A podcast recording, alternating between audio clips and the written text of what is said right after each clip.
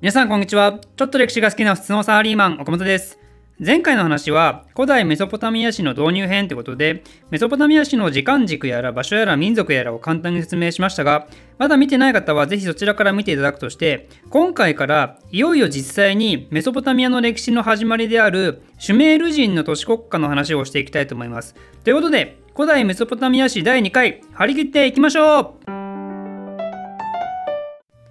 ウル、ウルク、ラガシュウル、ウルク、ラガシュこれは私が高校1年で初めて世界史に触れた時に世界史の先生から呪文のように覚えさせられた名称です。ウル、ウルク、ラガシュ。これらは果たして何を意味しているのかというとシュメール人というメソポタミア南部のシュメール地方に定住していた人たちが作った都市国家その中の特に古くから存在する有力な都市たちのことですシュメール人の都市国家といえばウル、ウルク、ラガシュ。このようにね、私みたいに機械のようにインプットさせられた人たちからしたら、シュメール人イコールウル、ウルク、ラガシュのように、まあ、条件反射のようにこの名称しか出てこないんですが、まあ、実際はもっと様々な都市国家がシュメール人によって築かれています。まあ、当然ですけど。例えば、キシュ、ニップル、イシン、ウンマ、ザバラ、ラルサなどなど、まあ、今回はせっかくの古代メソポタミアに焦点を当てるシリーズなんで、ウルウルクラガショ以外の都市にも多少触れていきたいと思います。まあ、その前にまず、シュメール人が活躍した時代の時代区分について触れたいと思うんですけど、シュメール人の都市ができて、文化が形成され始めたのが紀元前3500年頃。ここから紀元前3100年ぐらいの時代をウルク文化期と言います。その後、ジェムデット・ナスル期っていう謎の時代区分があり、これが紀元前2900年頃まで、まあ、謎の時代区分っていうか、ここら辺を説明している資料が正直あんまないんですよね。ウルク文化期が何をもって終わりとなったのかも、まあ、多分かなり曖昧っぽいですが、ジェムデット・ナスル期は、ウルクの都市文化がバビロニア全域に広がっていった時代のことであるというふうに考えてもらえば良いと思います。でその後はさまざまな都市が国家として繁栄しだすんですがそうなると中国の春秋戦国時代やギリシャのさまざまなポリスが存在していた時と同様にそれぞれの国で争いが起こり始めることになりますでどうもシュメールの首都市の中で一番勢いがあった都市には王権が授かるっていうような風潮があってそこからシュメールの文化の中に王っていう存在が登場するようになります。それを初期王朝時代というんですがこれが紀元前2900年から2300年代の前半ぐらいまでとなります。それらの王の歴史はシュメール王名表っていう記録に残ってはいるんですけどね、まあ、内容の真実性で言うと、ま、これがまあ怪しいみたいで、まあ、何せ最初の王がキシュっていう都市のリーダージュシュールっていう人でこのジュシュールが王としてシュメールに君臨していたのはなんと1200年間でしかもその最初に騎手に登場した王朝を騎手第一王朝っていうんですけどこの騎手第一王朝は全部で23人の王が登場して合計の統治年数なんと2万4510年間。いやいや、さすがにいい加減にせよってことで、まあ、このシュメール王名表に載ってる王も、その存在が非常に怪しいものであったり、王権を持つ都市が実際には複数存在していたりと、まあ、多分実態は、それぞれの都市が好き勝手王を名乗って、我らの国家こそがシュメールの王権を持つのだという感じで騒いでいたような時代だったのかなと思います。まあ、ただ先ほど登場した初のシュメール王を生んだ騎手っていう都市国家は、まあ、確かに初期王朝時代でも存在感を大きく発揮していて、都市国家同士の争いを調停したり、周りからは一目置かれるような都市だったことは間違いないみたいですね。じゃあそのシュメール人戦国時代を勝ち抜いた国家は果たしてどこなのかっていうのは、まあ、今回の動画の中で説明していきたいと思います。それではいよいよシュメールの都市国家について具体的に見ていきたいと思いますがまずシュメール都市国家の中でも超代表都市ウルクについてウルクっていうのはメソポタミア史の始まりがウルク文化期っていう名前であることからも分かる通りシュメール人の歴史の中でも最古レベルのものだったんですね。そんで最古にして最大の領土を持っていて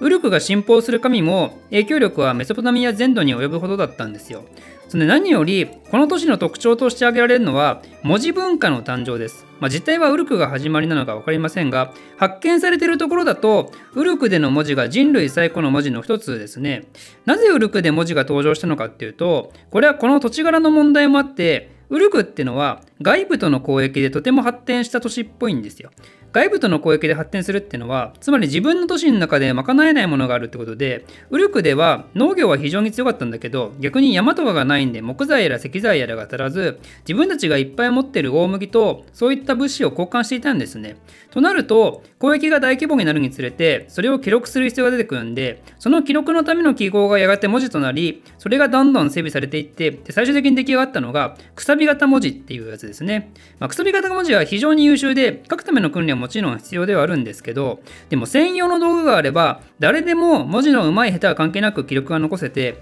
そんでどこにでもある泥を原料とした粘土板に文字を彫るって形なんで、貴重な紙やらインクやらみたいなのが必要なく、文字を残すのに非常に経済的だったんですね。なんで、その結果、くさび型文字は他の都市にも多く取り入れられることとなり、やがてシュメール以外の民族にも使われるようになり、言語自体は多民族のものなんだけど、それを表すための文字として、メソプタミアで普遍的に使われるものとなります。でそんな偉大な発明をしたウルクで他に有名な話といえばこれはギルガメシュっていう王ですね世界最古の冒険物語であるギルガメシュ女子史の主人公ギルガメシュはウルクの王ですが、まあ、実際に実際したかどうかは分かりません。まあ多分いません。まあ、ですけど、ギルガメシュ女子史の内容は旧約聖書やギリシャ神話にも影響を与えてるんで、まあ、このウルクっていう都市が生み出したものの影響力っていうのは、まあ、凄まじいですねということですね。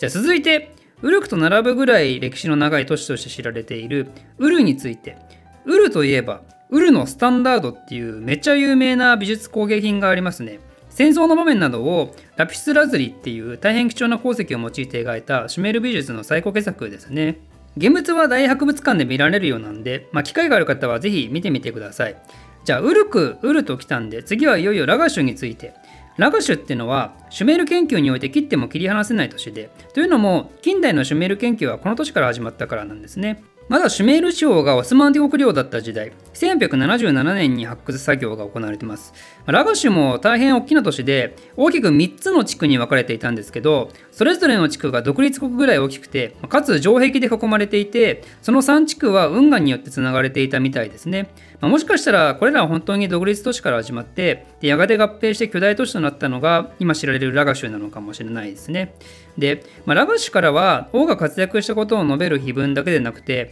行政にまつわる文書も数多く出土してるんでそこからシュメール人がどのような社会経済の中にいたのかが見えてきています。ラガ州の中には広大な高地を管理する労働組織が複数あってでそれぞれの構成員はその中で大麦や衣類であったり農耕地の支給を受けてでその見返りとして灌漑事業での労働とか軍役の義務なんかがあったみたいです。でラカシュ全体においては市民が中央によって全体管理されるとかではなくてそれぞれの独立自衛的な組織に依存していたみたいですね、まあ、多分小貴族みたいなのがそういう大型コーチをまとめていてでその人たちのパワーバランスがうまい具合に均衡していながらその中でも一番勢いがある人がラガシュの王となっていったんでしょうね。例えば紀元前2500年頃にはウルナンシェっていう人がラガシュの王になってその後6代150年の王朝を成立させていますこれをラガシュ第一王朝というんですけどこの時代にラガシュは勢力を広げていきますが、まあ、そんなラガシュのライバルとして挙げられるのは北方のウンマと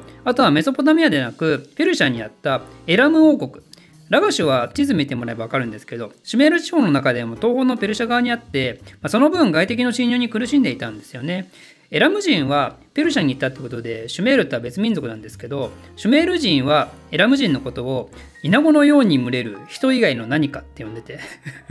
まあ簡単に言うとめっちゃ蛮族としてバカにしてたここら辺はまあどの歴史でも同じ感じですね。謎のシュメール人とはよく言いますけど、まあ、この人たちの社会文化も本質的には他の国や地域の歴史の中で起こってきたことと、まあ、さほど変わんないですよ。で、シュメールはエラム人のことをバカにしていたわけですけど、一方のエラム人はというと、シュメールの文化の影響をきっちりと受けていて、まあ、例えば、くさび型文字は見事にこの人たちにも伝播されていくことになります。で、エラム人は何度もシュメールに侵攻して、でその都度シュメール美術品を奪っていたんですけど、逆に彼らがシュメール文化の遺品を保存してくれたおかげで、その遺品がその後ペルシャから出土して、で現代でも見ることができているっていう部分があります。で、シュメール町内におけるラガシュの最大のライバルといえば、これは先ほども言ったウンマっていう都市になります。ウンマはラガシュのほぼ隣国ですね。ラガシュとウンマの争いはかなり長いこと行われていて、まあ、それこそ150年ぐらい争ってたみたいなんですけど、ある時のラガシュの王エンメテナ王は外交を駆使して周辺都市と同盟関係を結んだり国内を安定させるために国民の借金を帳消しにする特性例を出してで社会不安が増大するのを防いだり、まあ、そういうことをしながら運馬に対してイケイケどんどんでやっていったんですがでもそのエンメテナ王が亡くなった後は逆にラガシュの勢いが急激に落ちていってでそのまま運馬にやられてしまってその属州っていう扱いにされてしまいます。それが紀元前2340年頃ですね。この頃になるとあの巨大なラガシュが破れてしまうぐらいなんで弱小同士はどんどん大きな土地に吸収されるようになっていってでそうなるといよいよ本格的にシュメール統一をすることを目指す王が現れるようになります。そしてそれを成し遂げた年こそがラガシュを倒したウンマになるんですが、まあ、その頃になるとウンマはウルクも倒してウルクに首都を置いていたんでいわばウンマ・ウルク王国みたいなのが初のシュメール統一を成し遂げたわけですよ。これはシュメール民族の悲願かもですね、まあ、メタ的に見ると。シュメール人による諸都市がいよいよ吸収合併されて一つのシュメール人の国家がシュメールの地に誕生したのである。しかしそんなシュメール人に立ちはだかる不穏な影が迫ることになります。それはシュメールの北にいたアッカド人、そしてそれを率いるサルゴン一世という期待の傑物、シュメール VS アッカドの戦いの火蓋が切って落とされようとしていたってことで、まあ、今回の話はここまでとして、この続きはまた次回。お楽しみに。